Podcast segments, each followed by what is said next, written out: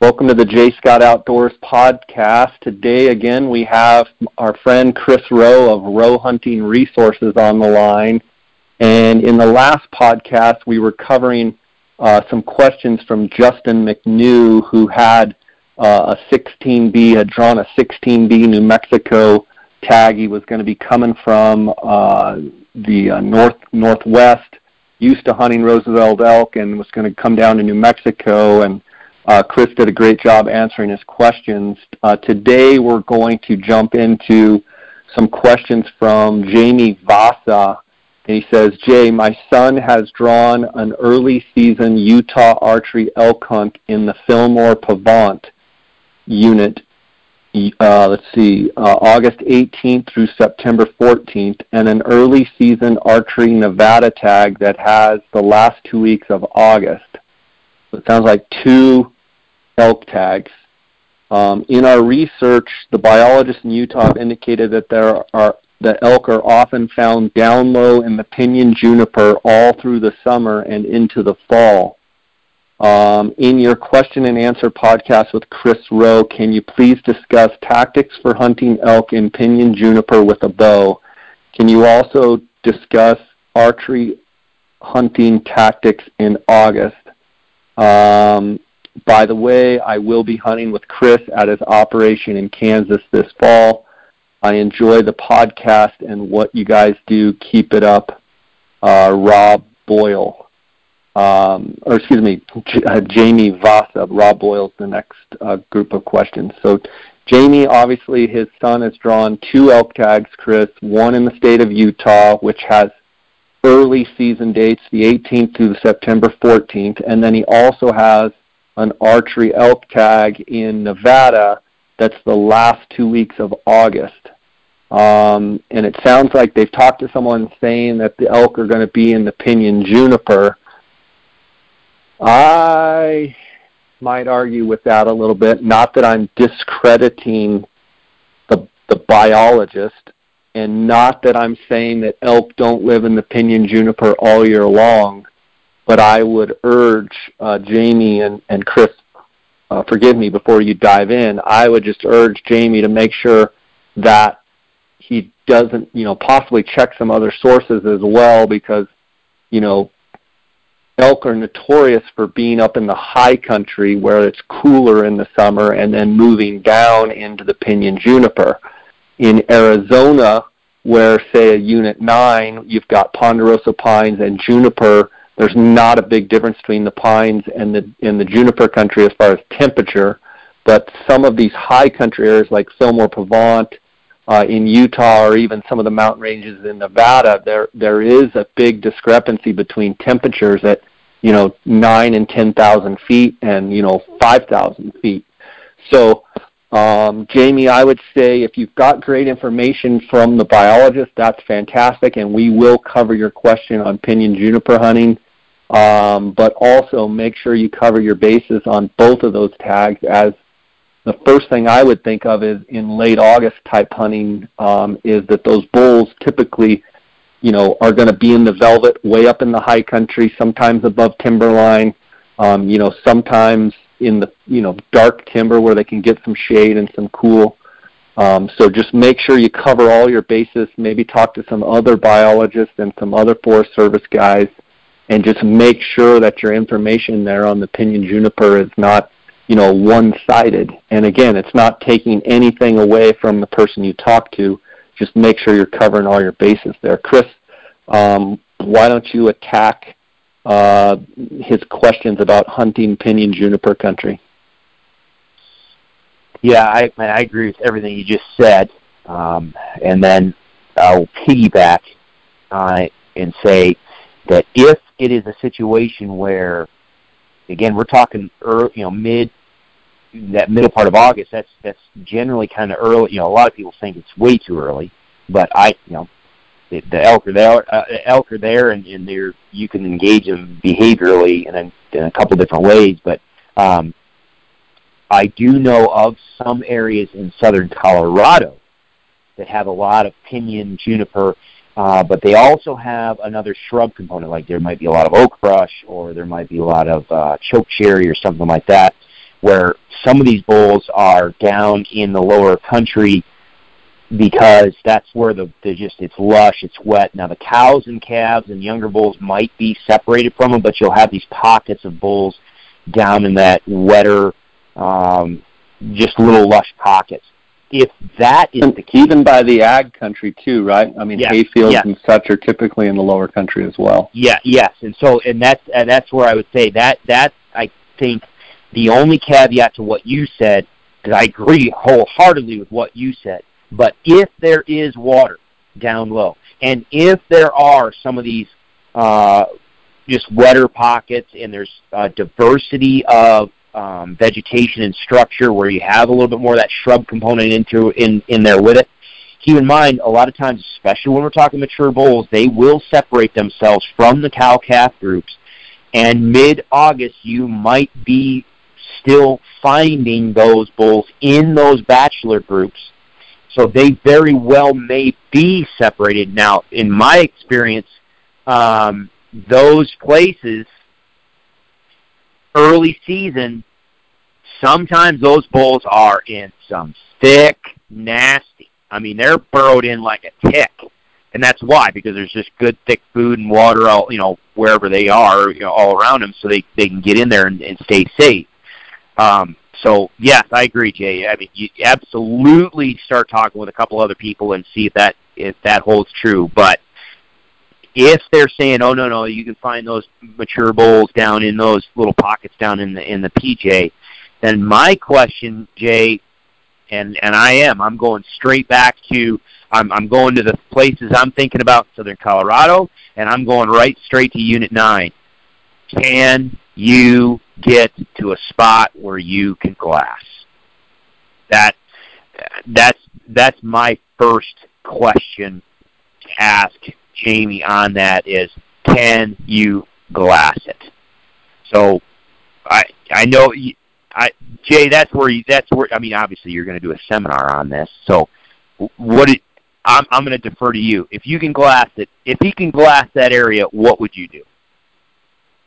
Well, I mean, the first thing I'd do, you know, whether I, I, I didn't get enough information whether he is um, a local there and happened to draw Utah in his home state. I know he mentions he, his son drew Nevada as well.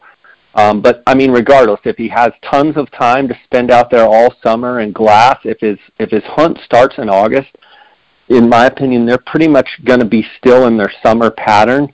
So the more more that he can get out there, uh, that Jamie can get out there and and spend time glassing and and covering that country. But when you look at it from a broad spectrum, I'm going to break the unit apart and I'm going to get the topo maps and I'm going to try and establish every single point, ridge, glassing spot, high point, you know, vantage area. I'm going to talk to other hunters. I'm going to talk to Forest Service. I'm going to talk to biologists. I'm going to talk to people that have hunted it. Anybody that I can talk to and say, hey, did you glass it all? Did you find any predominant points that you can see these elk from? Um, and and always when I come to hunt a, a new area, any area, whether it's old or new, I'm constantly looking for where can I get to see. And a lot of times that means going to some of the highest points with the biggest vantage. But on top of that, there's also places where there's small little contour lines and just little breaks that you wouldn't think are, you know, great glassing areas, but for whatever reason, you can get just enough elevation where you can cover a lot of country. Um, so, you know, I, I want to encourage um, anyone out there listening, and, and especially uh, Jamie, to, you know, spend as much time in the summer as you can, and then figure out where are the elk at, figure out where are the best places to see them, where are the best places to monitor what they're doing. Where are they going? Where are they feeding? Where are they bedding? How long are they in the open? Is there areas where you can, um, you know, are there pinch points or are there transition areas where the elk are susceptible to either spot and stalk or calling or what have you? And you can learn so much by just getting up and observing. And even if it means sacrificing days on your hunt, um, I, I would try and find the bull that you want to kill by glassing. Um, also, you know, talking about hunting pin- pinyon juniper, the one thing that I really do like about pinyon juniper, and Chris, I'll, I'll want your feedback on this, is from a calling standpoint and even from a spot and stalk standpoint, if the elk were silent, the one of the biggest benefits of, of uh, spot and stalk or calling in pinyon juniper country is you can get pretty darn close to those elk without them knowing you're there. Ra- rather than if you're hunting in ponderosa pines or aspen or what have you, where they can visually see for a pretty good long distance. A lot of times in most traditional pinyon juniper country, they can't see more than about 20 yards because the way that the tree structures are, you know, they're staggered in a way pretty thick and dense where, you know, when you try and walk through a pinyon juniper forest, you can never walk a straight line. You're having to zig and zag in and out of those trees. Um, and you can use that to your advantage. So, you know, talking about pinyon juniper strategy, um, I I use the Sneaky Feet. I think they're made by Sneak Tech, um, and they've been phenomenal. They've got a big memory foam, um, you know, foot pad on them, super quiet, and it would be awesome for, um, you know, this hunt that Jamie, could, him and his son could use both on the Nevada hunt and and on the uh, Utah hunt, where you can sneak into those elk pretty close, and even in August, Chris, and we'll talk a little bit about it when we get into our, you know, August tactics you can get it if you can get in pretty close to elk and communicate with them in a close proximity. In other words, the first time they hear you call, you're pretty close to them. As long as you're subtle and you're you're communicating using Chris's tactics that he talks about in Rowe Hunting Resources, you can call in a lot of elk even if they're not bugling. Um, Chris, I'll let you take the floor here on your thoughts on that. No, I I agree. I mean, and, and I'm kind of I was kind of sitting there laughing because back when this is a couple years ago now when I came down and and we got to spend some time with uh, your elk hunter. Oh my gosh, it kills me. See, because you and I are very similar, and then we've got some really pronounced differences. Jay, you love the glass. I mean, you are the the glassic master. I do not like, and this goes back to the the previous uh, question too. The other podcast about you know he, the the other guy said I just don't have the patience to glass. I'm I'm that way. I I will glass as much as I have to in order to give me the information that I need. But after that, I just I would rather just bomb down it, not bomb down it, but I that's what I love about the pinyon juniper is because you can get in there. What you said, the way it the habitat is chunked up and the way the trees are are that mosaic man, you can get in there and you can get close. Most of the time, you can weasel your way down in there and get close. And that's what I, I love just getting in there and just weaseling them out. Um, so I, you're absolutely right. Now, with that being said, too, I think the other part about this is, you know, I, hey, I love to call. There's no question about it. I love to call. I love to communicate with them. However, I I think both of us would be remiss if we didn't just talk about the fact that okay, well, a you're talking about glass and figure out what the pattern is. Where are they going? When are they going there? What you know, all pinch points. A- absolutely, 100%. Me, the only thing I'm going to add to that is pinyon juniper country as a habitat is pinyon juniper country typically because that whole area is drier. And if it's drier, then that means water is usually a little bit more limited or it's a little bit more focused. And so if you are committed to hunting pinyon juniper areas, water ends up being a key factor. Where are they going? They're, they're, they need free water to drink each day, or every at least every other day, but at least usually it's every day. And then especially you know, it, and if you've got some of these little pockets where it might be a little bit wetter, you know, who knows if you've actually got a live creek in there or something, or or you know, springs or seeps or something like that where water's actually coming out of the ground or pooling up from rainstorms. If that's the case, great. Uh, if it's a man-made, you know, impoundment or something, that that's that's there you go. But regardless, water I'm absolutely going to focus on where the heck is the water. So if Jamie is not a resident out there, or if, or, or for anybody that's wanting to go hunt an area that has pinyon juniper, get on Google Earth right now and start looking at your area. And I mean, zoom in and start picking things apart and seeing if you could, you know, are there stock tanks? Are there wildlife improvement? You know, as far as you know, in uh, Arizona they call them trick tanks or you know wildlife waters or whatever.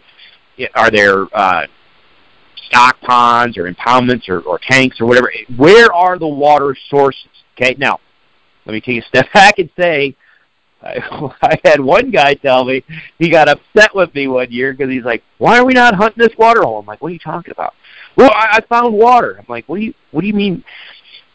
He's looking at a satellite image from 2013, and it showed a stock pond that had water in it. Well, we were driving by that stock pond every day. The reason why we were driving by is because it was bone dry. Okay, just because you find water on a satellite image does or a water source does not necessarily mean in a dry year that there's going to be water in it. But from a Google Earth standpoint, I'm going to pin, I'm going to mark every single one of the likely places that could have water. And then the first day I get into the unit, I am going to go to every single one. And I'm just going to start checking off. Is there water or not? Yes, no, yes, no, yes, no, yes, no. And then and is there signs? Yes, exactly. What what's what's the activity around here?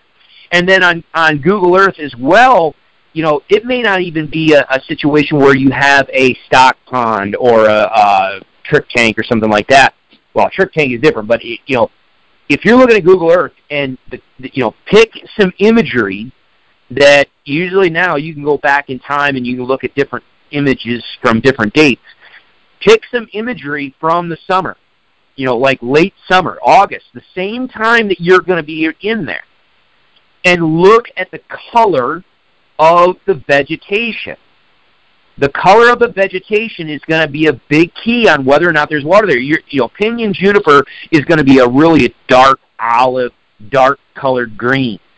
But if you're looking across a landscape and all of a sudden you see a light green spot on the map, zoom in on that sucker.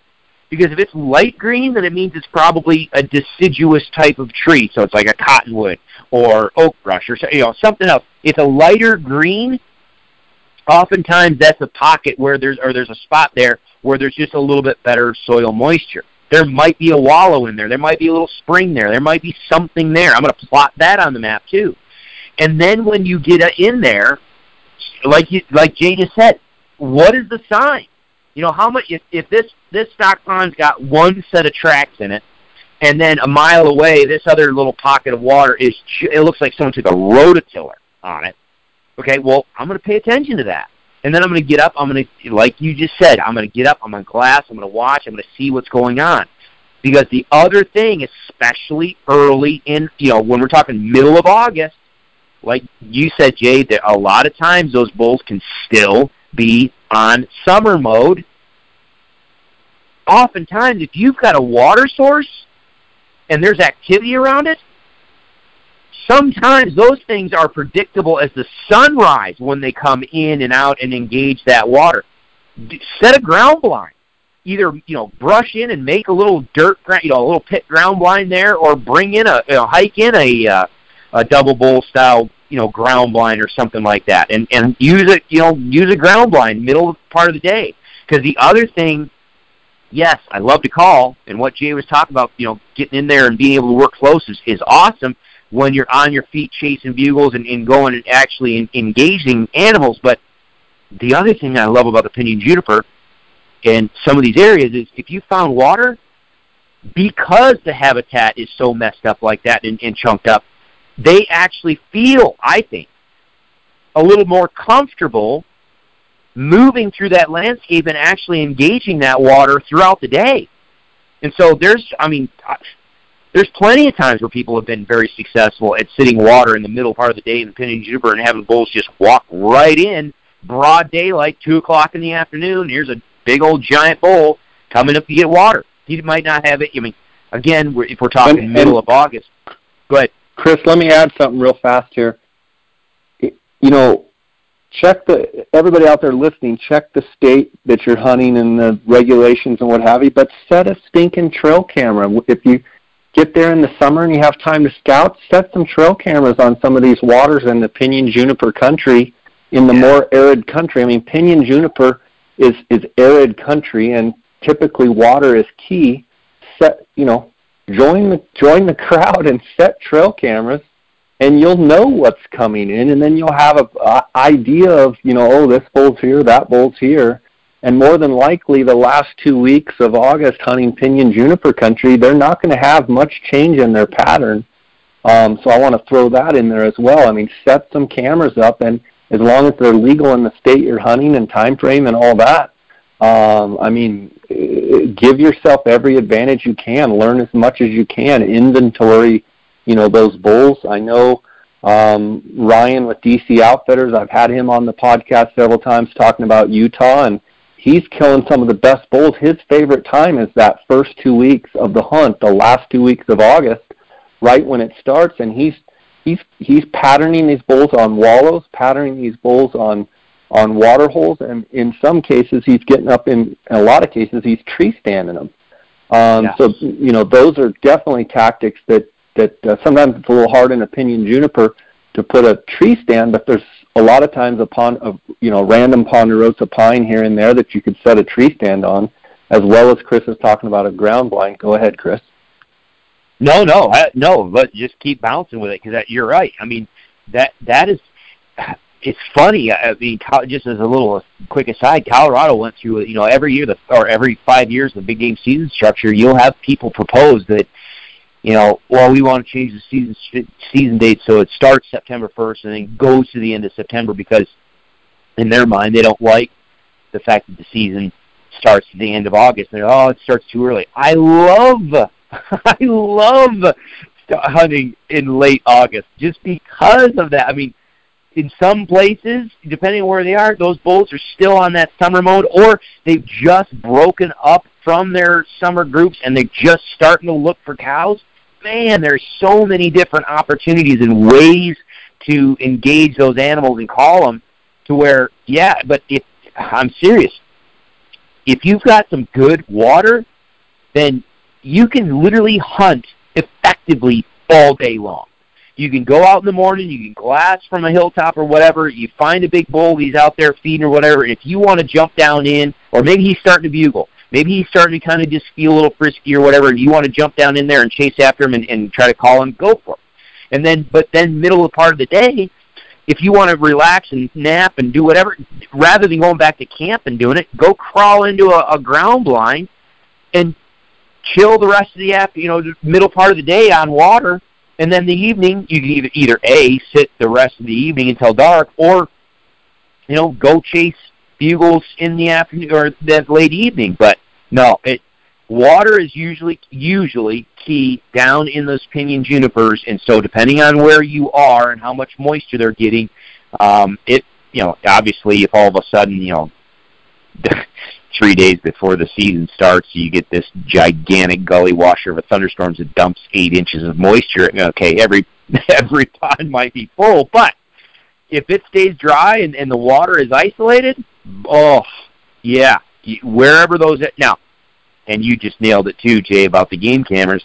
Sometimes you'll figure out where the best water sources are because there's 18 game cameras on the stinking water. So, so you can you can also evaluate what your possible other hunter pressure might end up being in that area as well. But um, no, and then the only other thing that I would add on that one, as far as how how I would engage it, um, and and I'm and this is I'm glad this actually came up because I, I forgot to mention this in the previous podcast. You know, people hear me talking all the time about cow calling, and uh, that's one criticism that people definitely give me about. Oh, he just talks about cow calling. Well, anybody that's on the elk module knows that no, I've got entire series in there and videos on with bugling and bull vocalizations as well. But I think the reason why most of the time I, I focus on cow calling is that because typically that's where I generally when I'm going to work an animal, not necessarily locate an animal or, or find you know prospect, prospecting, but when I want to work an animal, I will usually jump to cow calls first, cow vocalizations first, really a because I can I can be very successful with it, but b also simply because there's so many other people out there that just simply bugle or jump straight to bugle tactics, and so people end up forgetting the fact that you can actually use cow calls very effectively in some of these areas that you might you know most people are talking about challenging bulls or worrying bulls or whatever. Well, in this case, oftentimes when we're talking mid to you know that early part of later part of, uh, of August, quite honestly, sometimes I've found that the bulls are actually more interested in other bull sounds maybe than cow calls. So this is one of those situations where that bugle is going to be my friend. Maybe not um, just doing full on bugles, I, I'm, I can almost tell you right now, I probably won't be doing any quote unquote people call challenge bugle or what you know I I classify as a dominant bugle. I'm probably not going to be doing many of those, but from just your basic contact bugles, the, the level one contact bugles, to whines and moans and huffs and and just chuckles and all those subtle vocalizations that bulls do with one another. Sometimes, as they're as, as those antlers goes from velvet and they start to dry out and they start getting hard horned and they start rubbing their velvet, you'll and this is in August, you'll see them start to spar a little bit more. They start to get a little bit more testy. They don't want to be any of you know, they, they start to separate themselves a little bit more. That's where other bull vocalizations can be absolutely dynamite. And again, I'm not talking about big full on bugles. I'm just talking the subtle stuff. Those can be absolutely deadly in those pinion junipers because if you've got a bull pattern and you know where he normally goes, and then all of a sudden you you know you start off the season or you you see the game camera and says that there's three or five different bulls using this this particular water source, but then when you get there and you start watching, all of a sudden now it's just down to two, and then the next day it's down to one. All right, they're starting to separate. You can slip in there, get close, and now use those subtle bull vocalizations a lot of times they won't even bugle at you. They're not going to scream at you. They're just going to maybe mew at you. They might chuckle at you. They'll keep it low key, but boy, oh boy, here they come checking you out. And the other thing is, if you've got a good set of brown, you know, good quality, hard brown antlers, and I'm not talking about giant. I'm talking uh, something that's functional, like a, a nice set of four by decent four by four, maybe decent five by five uh, antlers. Do not hesitate to set up in areas where you know that those, especially close to bedding areas. You've watched they've kind of disappeared into the pinion juniper, or you heard them and they've just kind of vanished off into a certain direction. You can't, you don't know where they are. Get yourself on the downwind side, get in close, set up, and just cold call, rattling. Absolutely. Just rattle and Absolutely and what I say is, and I talk about this, and you can see me talk about this on one of my videos. Uh, well, actually, it's on YouTube too. Um, I think it's called "Looking for Big Bulls in Southern Colorado" or something like that. Uh, YouTube. That's one of the YouTube videos. Um, Primos makes the cowgirl cow call. It's a little tiny bite and blow style call. But the reason why I like the Primos one is because of the, the, the rubber that they use. It gives a great sound if you listen to bulls and how they whine when they are, and I, again, if you if you log into if you end up logging into the elk module, go onto the bull vocalizations uh, series, and you can hear me talking about this and giving a demonstration. You can see bulls demonstrating this. If you listen to how they whine with each other while they're sparring, oh my gosh, does the cowgirl cow call do that whine absolutely perfectly. Dude, you can simulate a couple bulls just sparring, tickling antlers. You will sucker other bulls out of their bed. Oh, it is it is such a fun way to hunt. You just got to be careful because they're going to come in silent. You'll just see the you know in pin, pinion juniper country. You'll end up hearing the rocks crackling. You'll hear kicking rocks, and then you'll see the feet coming under the under the PJ. Get yourself set because a lot of times they come sneaking in, and it can be awesome.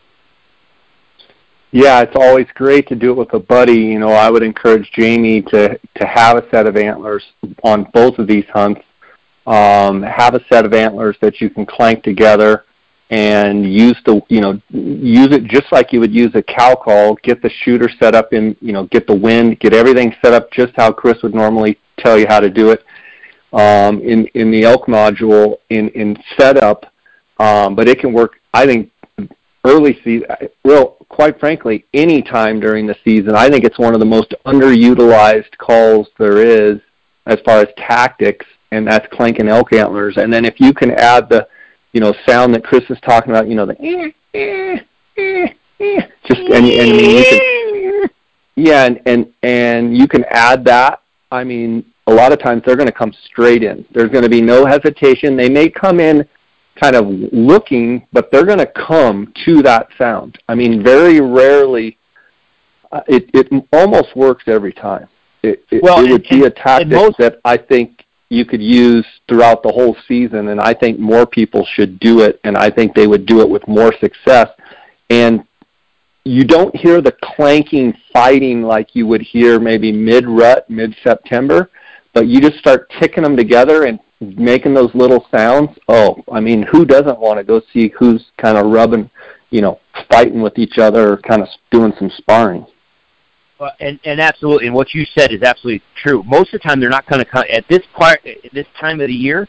They're not going to come in aggressive. They're kind of they're going to come in uh, curious. Now, depending on the bull that you're dealing with, if you're talking younger age class bulls, do not be surprised if somebody swings around and comes in downwind.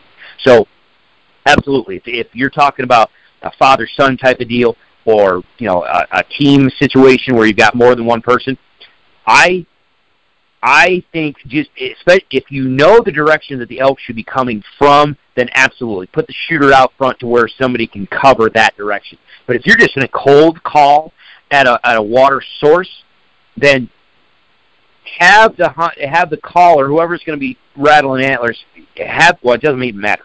Have the caller positioned where it makes sense for there to be somebody, you know, uh, uh, activity there but have the shooter either be with the caller watching the downwind side or have the shooter just a little bit off the side on the downwind side because that's a, that's one of the risks of, of again if if you if if you call like I do and use some of the things that that I do you actually get yourself into trouble because um, separating the caller and the shooter too far because so many times the elk just comes. I mean, just they, they're they're they're going to come to me, so just sit with me. You know what I mean? That's just kind of one of the one of the things that I tell people. But definitely cover the downwind side, but don't separate yourself too far to the point where you can't cover effectively all the way around you because they'll. I mean, they just it's a natural sound that they are hearing at that time of year.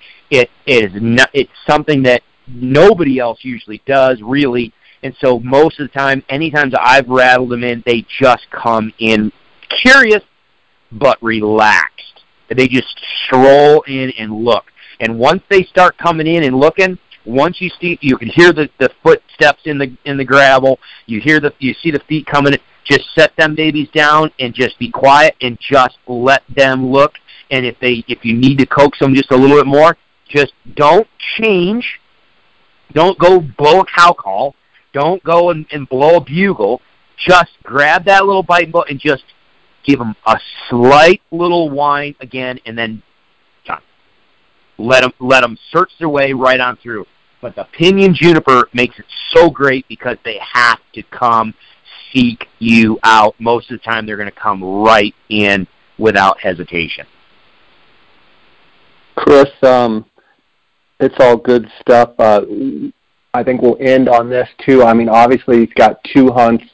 Uh, it sounds like the Nevada hunt is just a late August hunt, so I would assume they're going to hunt the the Nevada hunt first, and then go hunt the Fillmore Pahvant. Um, that's a phenomenal tag on the Fillmore Pahvant. I don't, Jamie, I don't know how good the quality is in Nevada where you're at. I don't know what hunts you have.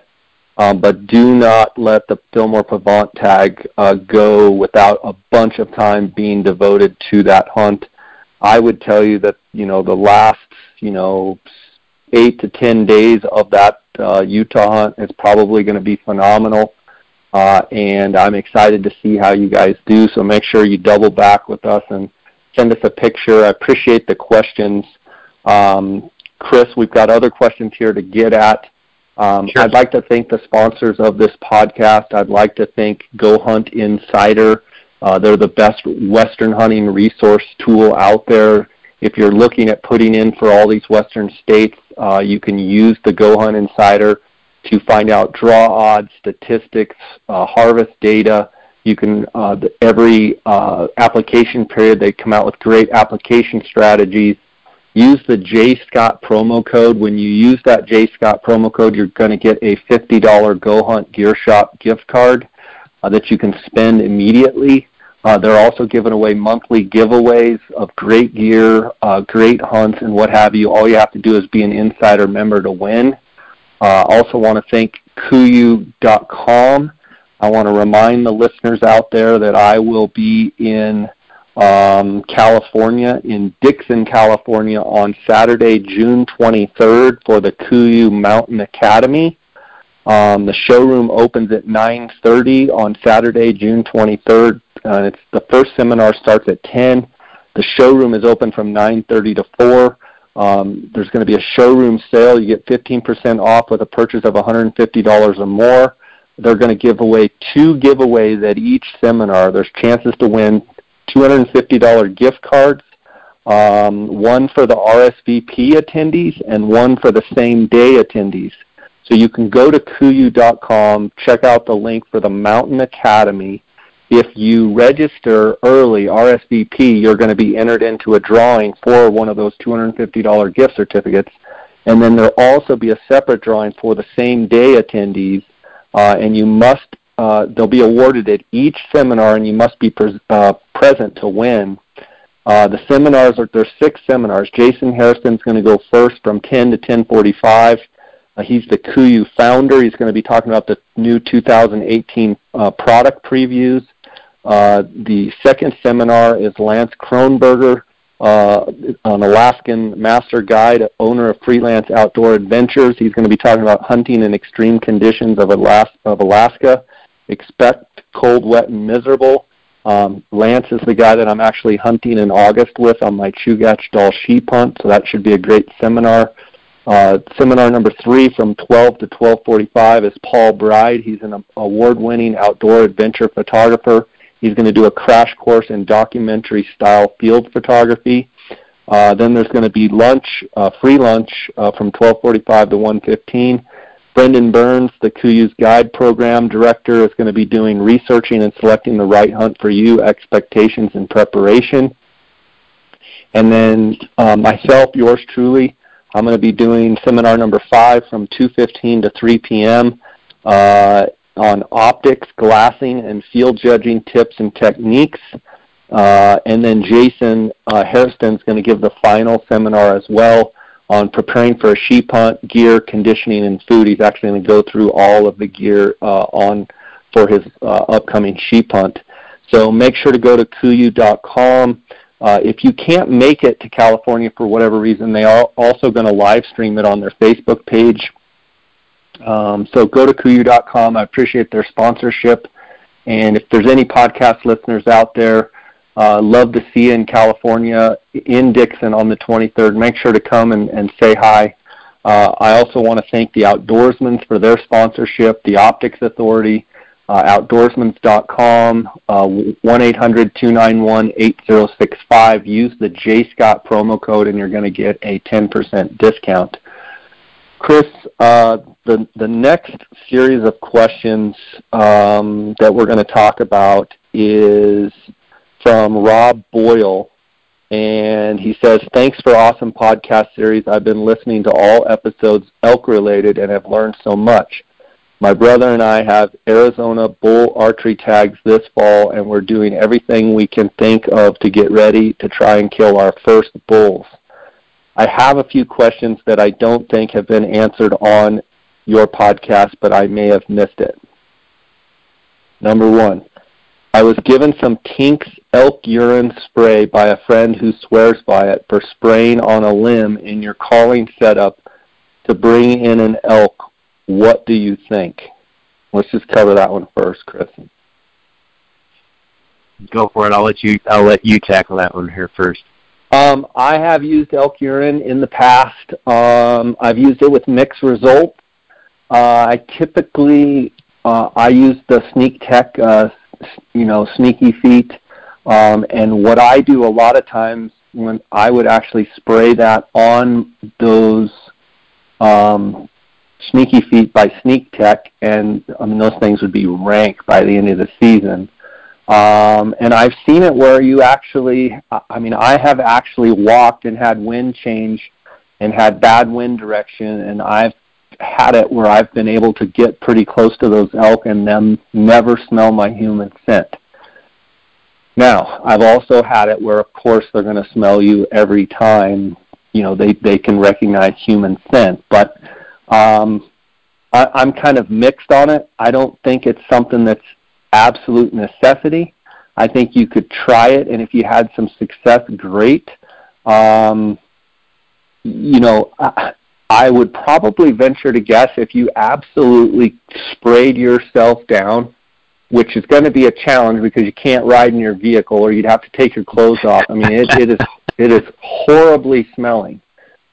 But I would argue that if you were got so aggressive with it that you absolutely sprayed under your arms, sprayed your socks, your feet, your belt line, and basically covered yourself with elk urine, if it was the right urine, I'm going to bet that it would probably work pretty good. I don't know that elk would actually come to it, but if you use the tactics Chris talks about in his elk module, and you were literally, you know, your buddy couldn't stand five feet from you without just gasping, I'm going to bet that it would probably work pretty good in the fact that it would mask and cover up a lot of your scent.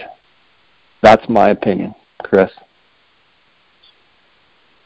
Yeah, and I'll, I will say that I do not purchase uh, elk scent and use it for myself. However, I didn't even think about the sneaky feet idea because, uh, eh, well, that's what I love about some of this stuff and being able to talk with with other people and folks like you. That if I'm out in the field and I come across an elk bed or just places where elk have been, and, and you'll find those places where they've urinated, and I mean it's just nasty, or a wallow. If there's a big, I will absolutely stomp my feet around in there and get my boots coated in that stuff, so that way when I'm walking around you know, I'm just I'm leaving elk scent rather than as as much human scent. You're still going to leave human scent, but if you can just stinkify my my boots, and that's why I laugh. I, I agree with you. I've actually back in my youthful ignorant my youthful days when I was uh maybe not so bright, I actually remember rolling around in an elk bed and just getting myself coat or taking, you know, fistfuls of um, saturated dirt and just rubbing it all over my clothes and just getting myself stunk up and you know and then realizing you know on day two of of backpack hunting sleeping in a tent that maybe that wasn't such a good idea when I'm trying to sleep in my tent but um yes I, I like the idea of, of using it for the sneaky feet that to me that to me absolutely because you can put those in the bed of your truck yeah. You know, when you get back to your truck, you and you never even have to put them inside the cab of your truck. Um, yeah, or or just and hang or, on the, or the tent. Yeah, and or I'm thinking of um, you know situations where if, if you are car you know truck camping or at least using a truck or a quad to get from point A to point B. I mean, you could keep a action packer of some sort and keep all your clothes that are just smelling nasty um, but if you do that too much and you get in your vehicle with that, I mean, you will literally, you will literally make the inside of your truck. You'll never get it out. It will, it will smell horrible. But if you can figure out a way to take your clothes on and off, take your your your sneaky feet or your boots or whatever on and off, um, you know, I think if you just absolutely, you know, showered and stuff it would probably work better than it, it would harm you. And it would probably allow you to get closer to elk than it would if you didn't use it. And that's just my opinion. Well, and the other thing too that you said there, if if you're going to be taking that and you know in and out in and out of your vehicle, keep in mind you're going to be picking up other scents as well. And so the more you can cross contaminate that scent uh, the less likely it's going to, you know, work as well. Now, what he was talking about is just spraying something on a limb and, you know, kind of spraying stuff around your area. My right. two thoughts are this. My, my two thoughts are this, and, and it's just use this information for what it's worth. Um, a lot of times if you have elk scent in an area and if you want to smell like an elk in an area and you want to use it as a way and especially if you're talking about trying to use it in a way to cover your human scent or try to be a masking scent I think you're going to end up having to use a heck of a lot more than just a little cup a couple little pumps and little squirts um, out of a little handheld sprayer. I mean, typically you're you, you in order to do what to really smell like an elk, you're you're you're especially if you're trying to use it as a cover scent, you're going to need some volume. Now, if you just want to use it as a uh, calming type, you know, just oh, there, there's a, there was an elk in the area, that that's fine, you can do it. But in my opinion, if you understand how elk communicate you know, I talk about the see you first, hear you second, smell you third. Okay, when we're talking about a communication standpoint, smell you third, the see you first, hear you second, smell you third. Smelling someone is the lowest on the priority list. Now, I'm not talking about from a safety standpoint if they, if they come in and they're on edge because they don't think it's a realistic setup or their calling has not been realistic, so they're kind of cautious or, or nervous or you're using bugles or whatever, or if a, a younger age class bull comes sneaking in from the downwind side because he, he's nervous about getting his butt whipped from someone else. I'm not talking about that. That's a safety. But from a communication standpoint, if you take that into account, that they want to see you first, hear you second, smell you third, and what I talk about from the doorway principle, I can tell you, and I actually talk about it in those videos – you can cut out about 90 plus percent of all the situations of when an elk is actually going to swing around downwind. Now, granted, I can't do anything about swirling winds, and yes, having elk urine might assist in swirling winds. Again, though, I would say if you're doing everything that you possibly can to do, you know, reduce your human scent, and then also using a fair amount of elk scent. Okay, now in a swirling wind situation, sure, go for it. I think it probably will help rather than hurt. But I know a lot of guys try to use the elk scent as a way to circumvent the issues that are going to come with an elk swinging around downwind of your setup. I will argue if you call, if you pick your setups accordingly or properly, and you call realistically with strategic vocalizations and you know what you, I think and I show this repeatedly you can eliminate 90 plus percent of the times when an elk is actually going to swing around downwind. They'll actually just come walking to you or to your setup. And then it's for at that point you know whether you have a shooter situation or whether you're you know solo calling solo hunting like I do you know if you look at that doorway and you pick you you know where those elk are going to want to stand you can make sure that you're on the downwind side of that to where when the elk shows up he's upwind of you. And even if he wants to try to swing around downwind of you he's got to go all the way around you. So i personally do not carry elk urine with me urine with me simply because i don't want to spend the money. I don't want to deal with the hassle of carrying something. It stinks to high heaven, and I just put into those other things into play to where I know I can put that out wherever I really think he needs to be in order for me to capitalize on that shot. And then, in my opinion, if the winds are just too bad where they swirl too much, I'll just back out.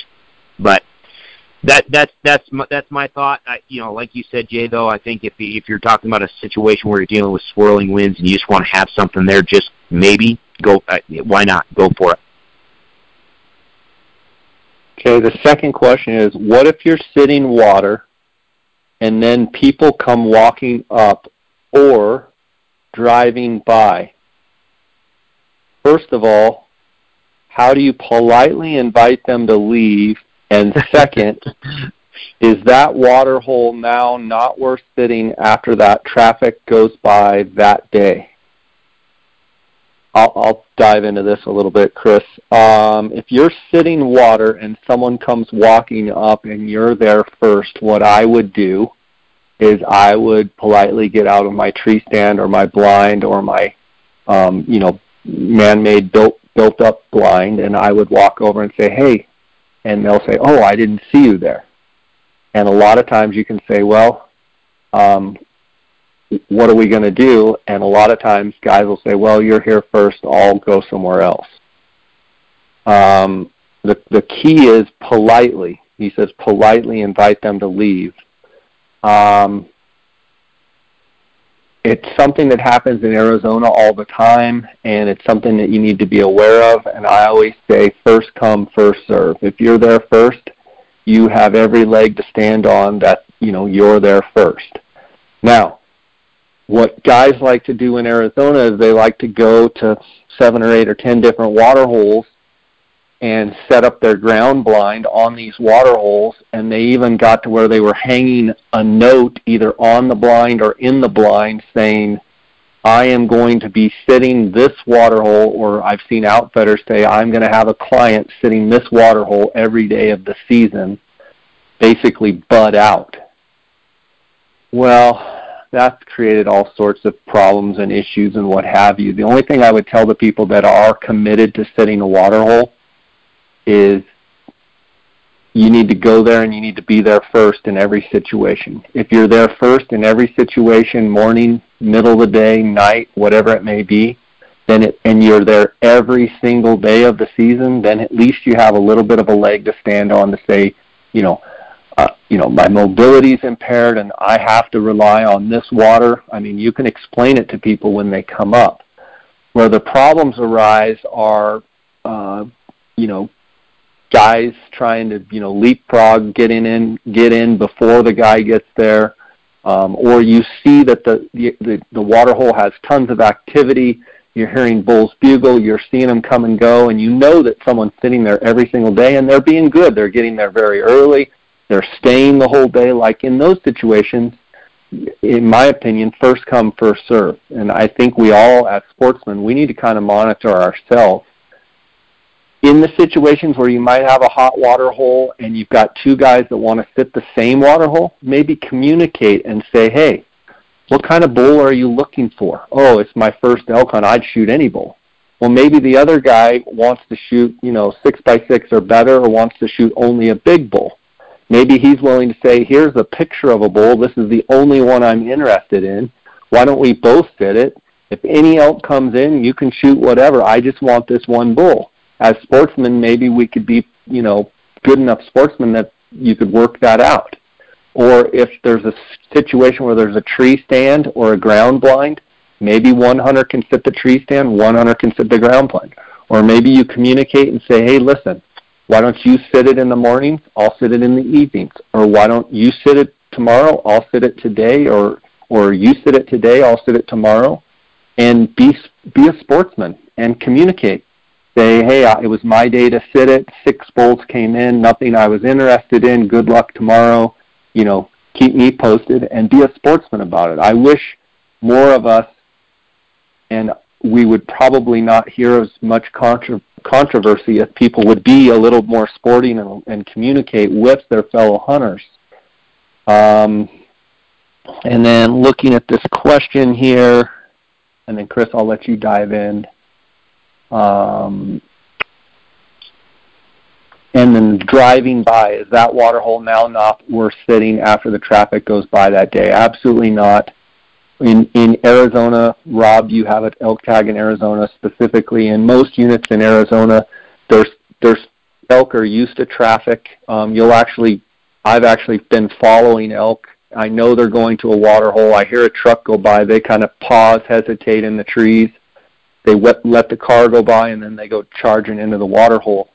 just because a car goes by or just because a, a truck pulls up to the water hole and someone gets out and checks around, they're, they still need to drink and they still need to go to water. So I wouldn't let that um, discourage you from sitting that water. Now, if you're picking a water hole that's just right off a main road and there's constantly people coming and checking, there's constantly people stopping and what have you, I might pick a different water hole. But I have been in Unit 9 and seen every time I drive by a water tank at 30 miles, 40 miles an hour, there's elk on the tank, and they basically stand there and watch me drive by. And I've also seen it where there's tanks that in Arizona where elk are just used to it. People coming and going, and if you sat there all day nonstop, you would probably end up killing a bull. Chris? Yeah, pretty much uh, what you just said. Um, yeah, no, I, I, I will absolutely uh, agree with your statement on first come first serve. Uh, we do have to work together. Now, great. Okay, let me let me take a step back. First come first serve. Absolutely, that's how I run myself and my hunters. Um, so a couple years ago, I had a client. It was dry. This is in Arizona. It was dry and one of the bulls that you know my guy said he wanted a certain antler class, age class of a bull. He wanted a giant bull. He killed a lot of good bulls, and he wanted a giant. And I knew that this area, uh, there was a couple water holes, and that's there was a giant bull that was living in this area. So there was a really key water hole that I wanted to hunt, and every day that we were we'd come in there to check it out. Someone was there, so we just kind of moved on. We did, you know, it just it is what it is. That someone was there. Well, then all of a sudden one day, you drive by and the ground blind's gone. I don't know if they filled their tag. Well, somebody had killed an elk there. Now, okay, here's a well, I mean that's a that's a separate discussion about what you do with a carcass, but um, somebody killed an elk there, and all of a sudden now the ground blind's gone. Well, as soon as I saw that water hole sitting vacant, I mean, it was a mad scramble. I went, grabbed my ground blind. I mean, I smoked. I mean, I dropped my hunter there, went back, grabbed the ground blind, put the ground blind up, and I made for the next several days. Literally, I made him get into that ground blind. It, it was like 4 a.m. It didn't get light for another two hours. 4 a.m. And he, the first day he did, he's like, "What in the world? What is it? We're, we're not even going to have any activity here in the morning." I'm like, shut up. Yeah, we are. If you want what you want and you want to hunt what, this is where we need to be. And if you want to be have access to, because there was a lot of other guys, guides, outfitters, and other hunters that wanted it to camp their hunters on that. I said, if we want to crack at this, we need to be the first one there, and that's going to take commitment. And so we were getting up at three o'clock in the morning and getting there early, um, and we did. We were there. We we and luckily we had some good folks around us that you know. Okay, well, Chris has got you know they made it there first. It's you know he's got a couple days here to work it, and so it worked out. And the flip side, and, and the other part of that too is uh, to this person's um, question. It was on a you know in Arizona, you know the game camera issue. People have game cameras on, and this was on the edge of a, a little secondary road, so there was traffic and there were guys coming in there throughout the day that wanted to check their game cameras. I literally told my hunter we we sat for three days. I think it was three days. We sat. He sat all day, literally all day from like four in the morning until eight at night, whatever it was after dark, all day long in that ground blind. Um, and there was a lot of activity in and out. However, he saw activity. This particular water hole is kind of uh, hidden. It's kind of tucked in the timber a little bit. It's it's relatively close to a couple different bedding areas.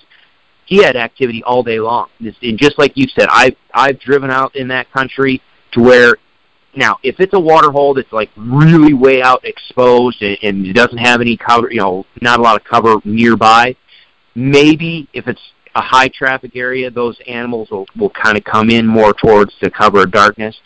But I, like you, Jay, those water sources that are tucked in uh, to timber or tucked into these little pockets, and if they're close to potential bedding areas, I yeah, you can have guys come in, check game cameras, come in to check the water hole. They walk right around the water. They turn around and, and it, it kind of chaps your hind end a little bit, especially if you you know stick your hand out and you say, "Hey, I'm here," and they're like, "Yeah, whatever." I'm going to walk around and, and check, you know, for sign. Well, okay. Just take a deep breath. Um, most of the time, if if if things settle down for at least extended periods of time, I have routinely watched elk come right into those same water sources that that were were disturbed, you know, 15, 20, 30 minutes ago. Um, now, the real challenge, and I, Jay, I love your um, your statement there. You know, kind of basically coordinate with hunter and, and maybe schedule it to where if you've got somebody in there that says, "All right, dang it, I know that you want to hunt this, but I want to hunt it too. How do we make this work?" If it works out for you, say, "Okay, well, I want to hunt here Monday, Wednesday, Friday. You hunt here Tuesday, Thursday, Saturday, and, and let's compare notes." Sometimes that's the best way to do it. Split it up. If if the person has uh, honesty, integrity, and you do too, then split it up, share it. But I have also seen, and this is in Arizona, where literally there's a water source, a trick tank, and someone has a ground blind on one side of it, and literally 180 degrees opposite, here's another ground blind, and literally both guys go and climb in it, and basically they say, well, it's public land, anybody can hunt here, and we can do whatever we want. I've also seen that same scenario where there's two blinds and nobody's sitting in it for days. In yeah, other words, exactly. they're trying, yeah, you know, and, and a squat. we yeah, they're trying to a squat just, on it. Yeah, that just Yeah, can't or- happen, or- guys. or what or what I saw this is a couple years ago and and this kind of got me sideways with with a couple guys because what they were doing is they're going around and they were parking an ATV or they were putting a, a these guys were using a paper plate from you know like a you know, just a paper plate that you use for barbecue. They they put on a, a paper plate you know hunter sitting water at the access to that water. There was no one there. They were just they were just putting it in there just to kind of cob the squat or you know or you'll see guys coming in at prime time just walk oh we got to check game cameras. No you don't. You know what i mean? Not not no you don't. So you're you're always the risk of dealing with a jerk is out there just understand sometimes us worrying about jerks and sometimes us re- reacting to and adjusting what we're doing because of jerks ends up causing more disturbance and more lack of uh, or, or a lack of opportunity for us. Sometimes if you just let them come in and change, check their game camera and walk, just get just wave to them, let them know that you're there. That hey, hunting here, and and maybe show them that you got a bow, maybe show them that you got a gun. That yes, I'm actually hunting. I'm not just sitting here taking pictures. Um, yes, I'm hunting this this hole. Okay, go do your thing, and please just kind of extricate yourself from the area as quietly as possible. But if you don't, if you run into a person that just wants to be a jerk, well, sometimes they're just a jerk for that evening because they, you know, maybe they mobilized, maybe they can't, maybe their camp is a long ways away, maybe they've been planning on hunting They this. put all their eggs in that basket. Exactly. They put all that's a great way to say it, Jay. They put all their eggs in that basket for that one night. They show up and you've already beat them and they're so angry. They're like, "Son of a I don't care. I'm going to do it." Okay, let them just let them. Okay, fine. And if if someone shoots a bull, great. If not, oh well. Uh, but just they might the next that might be the only time that you run into them. And the other thing that you said too is people need to seriously consider this. And we did this. Again, my client wanted a giant bull, and we were only looking at looking for like two. There was two particular bulls we were interested in, but he literally had bulls come all day long, every day, anywhere from you know 300 to 330 class, 340 class bulls coming in all day long. Well, one of the guys that uh, was camped near our camp, we started talking to him. He he still had never killed an elk. He was still trying to get his first bull. He didn't care if it was a, a five by five. Well, Heath and I looked at each other. We're like, and I asked him. I said, "Dude, do you mind?" He's like, "No." So the next cou- couple days, they shared the blind. They sat in the ground blind together. You want to know how much more enjoyable sitting in the ground blind is with a fellow hunter that you get along with, rather than sitting there twiddling your thumbs all by yourself. So they sat the ground blind together, and the the the it was my ground blind, and the the understanding was if if the giant monstrosity bull comes in, well, Keith gets a shot at it. But if any other bull comes in, Glenn can take it. Well, Glenn ended up killing his first bull. He was he it was he was ecstatic. It was an awesome awesome hunt and experience, not only for my client but the other guy as well. It became a, a long-term friendship. I mean, it, it it worked out great, and it didn't bother that water hole at all. And one last little thing: if someone kills an elk on a water hole, don't worry about that too badly. Now, hopefully, if they kill the elk and the thing stinking dies in the water, hopefully they're smart enough to try to either just, you know, we're talking Arizona, okay? So in Arizona, it is legal. In most areas, it is legal to use an ATV or some other vehicle to go recover your animal, okay? So if you can get a vehicle to it, cut your animal up, get it processed whatever, but just drag that carcass away from the water. Do do all of us a favor and just pull the carcass away from the water source. But if you show up and there's a carcass a couple hundred yards away from the water, don't be discouraged and think, "Oh, well, this thing whole thing's ruined." Nah, not not necessarily. I've seen elk come right back to the same water that somebody had had killed the night before. So don't get that. Don't let that discourage you. Then he asks, "What if you see a bull that has an arrow in him already, but he is walking pretty well and is worth pursuing, should you pursue him or assume some other hunter is going to be right on his tail?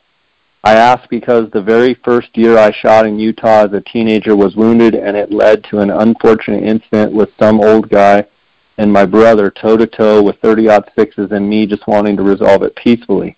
So I let the guy have the deer after I asked him to show me a blood trail from where I had even spotted the deer. I appreciate how you emphasize so regularly that we should all be good sportsmen. Thanks, Rob.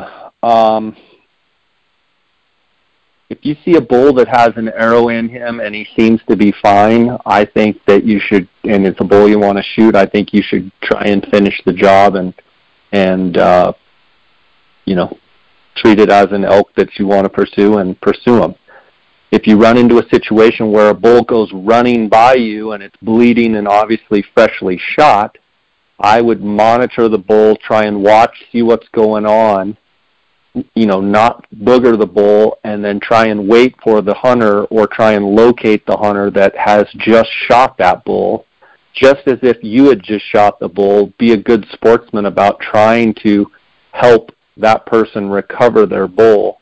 But if you know, it's it's happened before where someone hits one in the neck, someone hits one high in no man's land, um, where they'll have an arrow shish kebabbing out of them, um, and they seem to be fine. Um, you know, I, I if it's a bull you want to shoot, I say go ahead and shoot it. If all of a sudden then uh, something arises and someone comes up, then you just have to have the gentleman's conversation of how do we handle this. Um, you know, one would say, you know, the person that strikes first blood probably should get it. One would say whoever killed it should get it. Legally, I think the Game and Fish would say whoever actually mortally killed it would supposed to tag it. So I mean, there's all sorts of issues there. Um, you know, if you have to get Game and Fish involved to make sure that it's the proper and legal way, you know, give them a call, tell them what's going on. Um, but you know, again, you should be a sportsman about it and do the right thing even when people aren't looking. So that's my two cents. Yeah, no, I agree with that wholeheartedly. And and obviously archery hunting is a lot easier than muzzleloader or rifle just because typically you know, someone says, "Oh, that was my bull. I, I wounded it." Okay, I, and I agree. My my philosophy is whoever really, who, excuse me, whoever mortally wounded that animal first because there's absolutely a possibility that somebody say made a uh, just they they pulled their shot a little bit and they caught a back of the liver in the guts, and that elk starts feeling sick. That elk is not, you know, he starts slowing down, and then all of a sudden you're working a setup, and all of a sudden this bull walks in, and you shoot and kill him. Okay, that's fine part of the reason why that you were able to kill that bull and get a shot on him is because somebody that bull was dead and that bull was was recoverable, could have been recoverable. So at that point, if it's a bull that you want, absolutely fill your tag, you shoot it, but understand that if all of a sudden someone comes down the you know the blood trail and says, "Uh, that's that's the bull I was okay." Well, if it's an if it's an archery hunter, at the very least, their broadhead should match up with whatever hole is in that elk. So if he's using a three blade broadhead, but the previous hole is a four blade or a two blade, uh, no, that doesn't match your equipment. You know, if the arrow's in in the animal, obviously, then you can match up fletchings and everything else. But I agree, and, and quite honestly, I, I like how the guy uh, handled his previous situation. Where, yeah, I mean, it, whoever mortally, my opinion, whoever mortally wounded that animal first. If you just get a uh, bra, uh, an arrow point or or neck or something, okay, yeah, you wounded the animal. The animal's fine. He's gonna be running around. If someone else heart shots or heart shoots him, I'm sorry. Whoever you know stuck him in the neck, you, you no, that's not your animal. You you had a chance at that animal you had an opportunity at that animal, but it just didn't work out. And so whoever just 12 ring that sucker and put him on the ground, that that's theirs. So no, I I, I absolutely agree with with with all of that. I mean, you you've got to be a sportsman about it. And if someone wants to be a jerk about it and make it an issue, don't get not okay here's two things. Number one, I agree, Jay, get the game warden involved. Absolutely. If you need to, get the game warden involved. But we all know the reality of some of these remote areas where you're in the middle of nowhere. A, can you get cell reception? B, how long is it going to be before a game warden gets there, if the game warden even wants to show up? If it's that, if at that point you're kind of on your own, don't.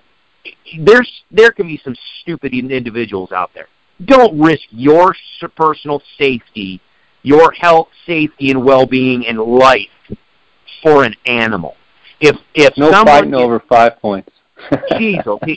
I don't even care. I mean, if it's a 400 inch bull and and he, uh, the other person starts pulling a gun and down, oh, just walk away. Just it's yeah. not. It's an elk. Not worth you know, it. it. It's not worth it. You know what I mean? And with today's social with with today's day and age of social media, not saying you should do this, but take just plaster, just take a pile of pictures and, and just plaster the situation all over social media and let let the world take care of it. Oh boy. oh boy. it's not it's That's not worth it's not worth getting injured over uh, an elk. It really isn't. But I but I'm going to if if I see a, a wounded animal come by me and it's something that I would be happy to put my tag on, absolutely I'm going to pursue it. And absolutely the very first opportunity I have a chance to put that thing on the ground, I would do it because you never know if if someone's actually coming up behind that thing. Yep all good stuff. Uh, guys, I, I really want to encourage you to send us uh, more of your elk questions. Uh, we're a couple months now before elk season, and Chris and I can uh, get these uh, questions answered. I know there's a lot more out there. I've actually got a few more, uh, but this is enough for this podcast episode. Um, I, I want to thank you guys for your support and for uh, supporting this podcast as much as you do, being as loyal as you are. Uh, I want to encourage you to check out uh, Rowe Hunting Resources. Uh, follow along Chris's Instagram, Rowe Hunting, that's R-O-E, Rowe Hunting Resources, Instagram and Facebook.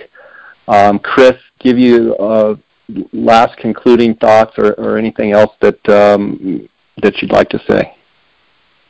No, I, I think this is a this is a great little uh, resource for folks. I mean, have you know keep the keep the questions coming. I, I really do enjoy um, being able to bounce some, you know, having you chime in it as well because I have my opinions. But I mean, goodness gracious, it's having another qualified person there chewing on some of the stat is is nice to to listen to and and just just help people get the most complete information as possible.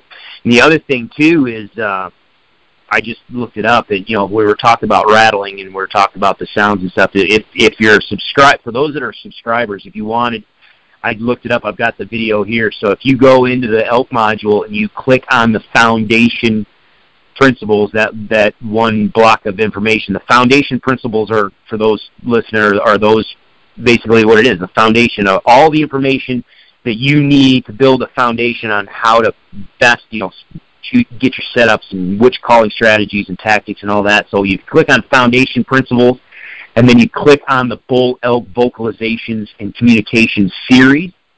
It'll open up all those videos that I've got on bull elk vocalizations and communication. If you go down to the whines, W H I N E S whines, you click on that video. Watch all. I mean, there's three videos on the whines, but watch them all. But the the really good part where you get to listen to me and you get to watch bulls sparring, you can hear this, is on the third video at about three minutes and thirty seconds. You it's a it's a it's a couple of really big bulls, but they're just playing and, and sparring. You'll be able to hear what we are talking about. If you want to try rattling, I'm telling you, it is one of the most underrated tactic, tactics, especially for early season. And that video clip of those bulls would be a, is is absolutely what you want to sound like and, and what you want to do. So check it out. Right on, buddy. Um, thanks so much for your time, and I look forward to having you on again. And uh, man, it's uh, elk season's coming. Uh, personally, I've got a couple of Dall sheep hunts that I've got to get uh, under my belt and get completed this summer before I can really start thinking about elk season. I did just get back from the Ot Six Ranch over in Colorado. Um, I was putting out trail cameras and checking trail cameras, and um, yeah, it's going to be here before we know it. And uh, you know, we're kind of dry there in southern Colorado, like the rest of pretty much the Southwest. So um, it's going to be something we're going to be talking about probably from from here until the season starts. I hope hopefully you know Fourth of July. Hopefully these monsoons will kick up and um, you know they're they're actually forecasting some rain here in Colorado next week. Um, and um, it'd be great if we could get some in Arizona and New Mexico as well, and of course Utah, all, all the states. To be honest with you, but uh, yeah. Chris, it's always great having you on. And uh, until next time, God bless. Okay. All right, brother. You too. Be safe, and we'll talk to you talk again soon. Okay, sounds good.